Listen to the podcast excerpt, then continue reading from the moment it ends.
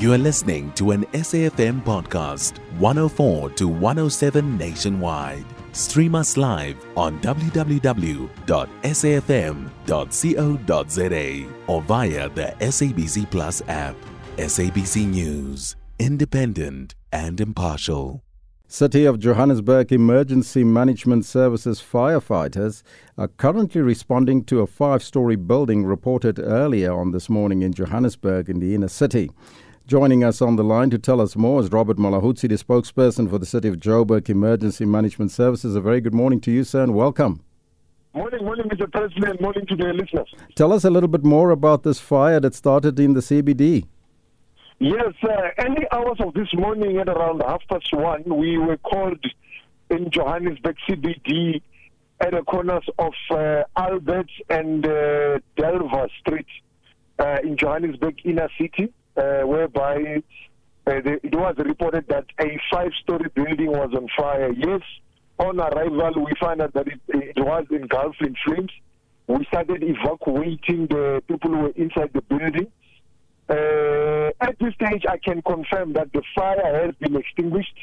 Right now, we are um, uh, conducting what you call search and recovery. So far, we have managed to recover two zero bodies, 20 fatalities, Hmm. and um, 43 people were treated for various injuries, and they were later on transported to various healthcare facilities in the city of Johannesburg. So we've got a total of 20 people who lost their lives and uh, 43 people were injured.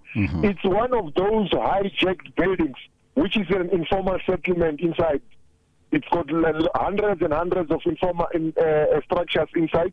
Hmm. It's one of those buildings which has been hijacked Yes. uh, in the uh, uh, inner city. So, so far, that's where we are.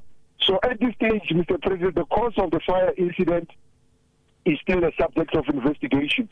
However, it's still a developing story. The number of fatalities might uh, increase uh, because right now we are just uh, going floor by floor, making sure that we conduct search and recovery, just to make sure that there is no any other body which we might be missing uh, inside the building. That is the latest develop uh, uh, the update which we have so far uh, about this fire incident. And just tell us what's happening with the other residents that were evacuated from the building. What's going to happen to them? Ye- Yes, we have activated our disaster management officials from the city and, of course, our human settlement department.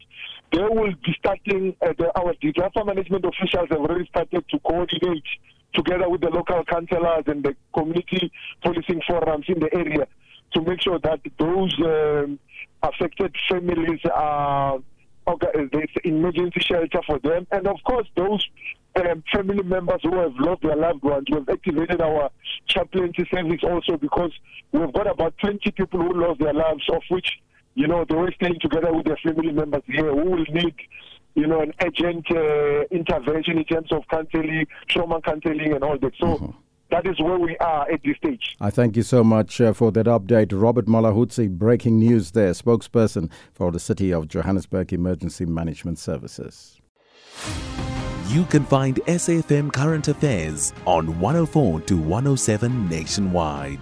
Our podcasts are available for download on all our digital platforms. SAFM, leading the conversation.